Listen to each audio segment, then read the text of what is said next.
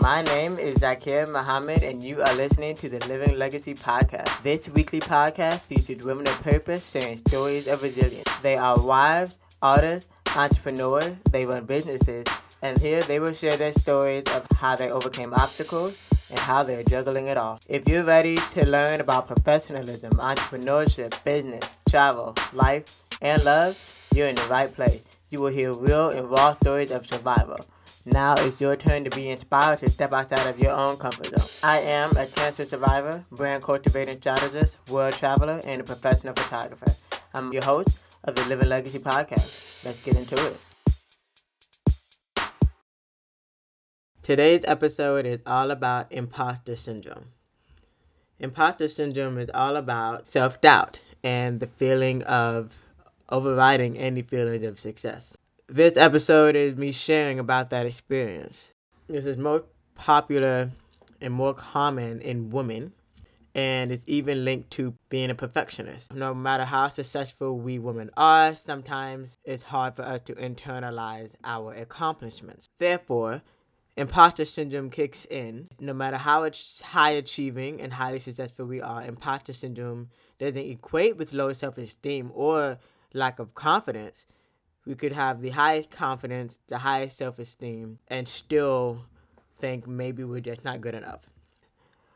If you've listened to previous Living Legacy Podcast episodes, you will hear how I've talked about all the amazing things that I've done, that I've accomplished, that I've started, that all of the places that I've went to, all of the amazing people that I've gotten the pleasure of working with.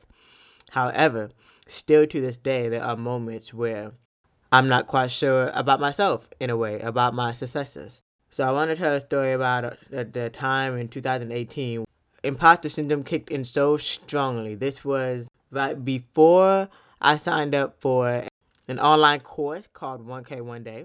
Before taking one K one Day, it's when I learned to almost have a gratitude journal.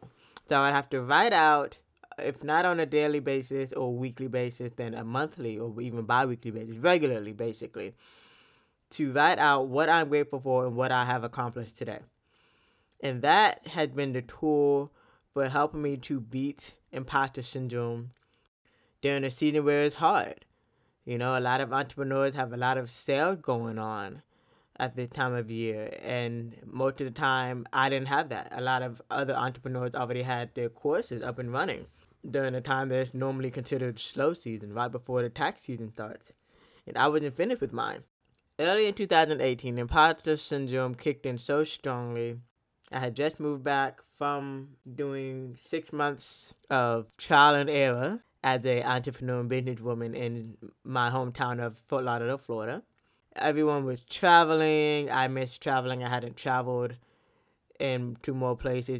And then people were either also happily conceiving and being impregnated. And I, you know, have known that I've always wanted to have three kids, but we don't even have one yet. So anything where I kind of feel that I feel myself in comparison to, or any experiences. I say, for example, some people are achieving or doing the thing that I want to do in the music industry, but I have not done yet. So I literally had to remove the unfollow. Well, first I just completely removed the social media apps from my phone. This was okay because I th- this was the point where I literally had zero social media clients. When I'm a brand cultivating strategist, the most I've managed was five small businesses at one time. So at this point, I had zero social media clients at all. So I could just completely remove the social media app from my phone. But then at one point I did, you know, have to come back around to Instagram. One, to support um, my best friend as she launched her inter- entre- entrepreneur um, hustles. And then once I did start becoming a consultant again.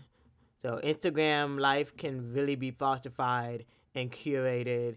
And I was just completely sucked into it. I'm, I'm a foodie. So I love being able to eat out and have delicious food. I love three, four, and five-star restaurants. I was blessed to be able to experience those. Not only was I trying to add more space to my phone for other stuff, um, I needed to remove the feelings of imposter syndrome. And a lot of that came reoccurred when I would scroll back and see delicious meals that I've had the pleasure of eating and tasting and enjoying, you know, the work of chef that I've had the pleasure of, of enjoying. So in order for me to kind of be more vulnerable, move forward, and not let imposter syndrome get in the way of my successes and what I want to do, I have to, you know, go back to the beginning, right? I have to remember of who is the best version of Zakir. At what phase have you have, have I seen the best version of Zakir, right? Have I seen the best version of myself? Between that and just learning how to so fully start using a, a vision board. For the longest time, I would collect magazines. I would read them and then toss them aside because I know I wanted to use them later on for scrapbooking, for vision boarding, and then just procrastinated. Finally, in two thousand eighteen, uh, Whitney, uh, you, you'll learn about her in the previous episode. We finally took a road trip to someone who was having a vision board party with a few other women who have gotten, gotten together from a Facebook group. And she had a vision board party at her home. And that was the lift off for me. If I, if I ever feel imposter syndrome kicking in, of if I ever feel I don't know what I'm talking about, if I ever feel that I'm not good enough, I would either look at my vision board to see that I have ways to go and that there's more of a purpose, or I would just simply write out the good thing that happened that week, that month, the thing that, the goals that I did accomplish. And then last but not least, of course, depending on, I am a God girl, so depending on the power of prayer and writing in sentences of manifestation. So not just one day I will, or I want to do this, but just putting it in future tense. You know, I've learned to do that. Just whatever goals I want to accomplish, when I write it out as SMART goals, S M A R T. So specific, measurable, attainable, realistic, and timely. That helped with manifest manifesting the the goals and dreams that have come into my head to actually not just be dreams, but actually become actionable plans.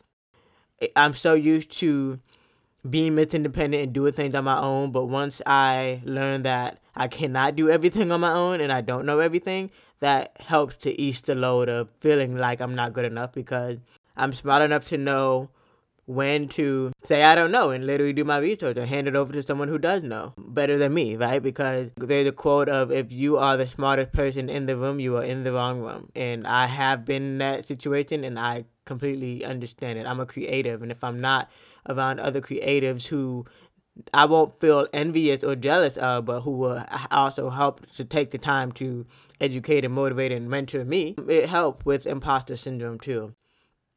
So with that being said, it's taken two years because I did let imposter syndrome get into my head, but I am releasing a book. I'm releasing a memoir, and it's called Seeing Life Through a Different Lens. It is currently available on Kindle, and it will be available, the physical copy will be available on my website and on Amazon in December two thousand nineteen. The book is basically my mom and I sharing stories about overcoming adversity with resilience, as we share also what we learned from living with non-hereditary bilateral retinoblastoma. So not only does this book help you to gain a better understanding of the rare childhood cancer, it also shines a light on a loving and supportive community. My mom started the blog and ran ran it successfully, in my opinion, for two years, and now we are repurposing most of the content into the book. So this book starts off with alternating storytelling. So it'll start off with the excerpt from her blog about the diagnosis, the surgery, initially losing my hearing, a few of the things that I've touched on in this podcast. And the, and the ones that weren't necessarily with a guest, I've touched on a few of these things, these aspects of my life in the podcast episodes. And now in this book, you get to read the four stories that I don't remember from early, my early childhood, because honestly my earliest memory is when I was maybe three years old, the first few road trips we took.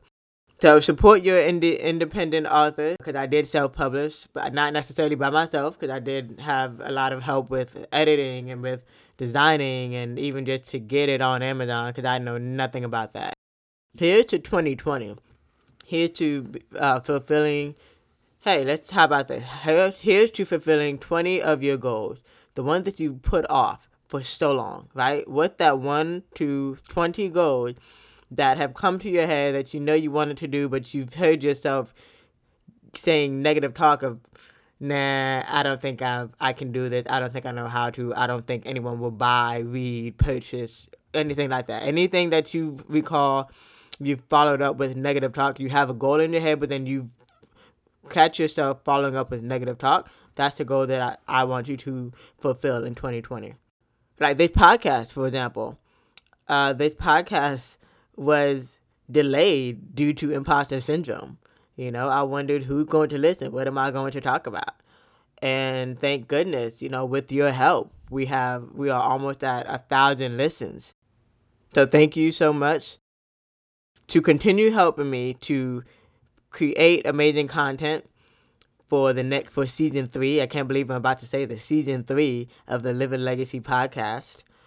Please do share a review, whether you're just going to post it on your own social media, Facebook, Instagram pages, and share it with the link to share with your friends, or even just go to Apple Podcasts. So when you search either on uh, iTunes, if you have that, just search for Apple Podcasts and then search for Living Legacy Podcast and leave a review.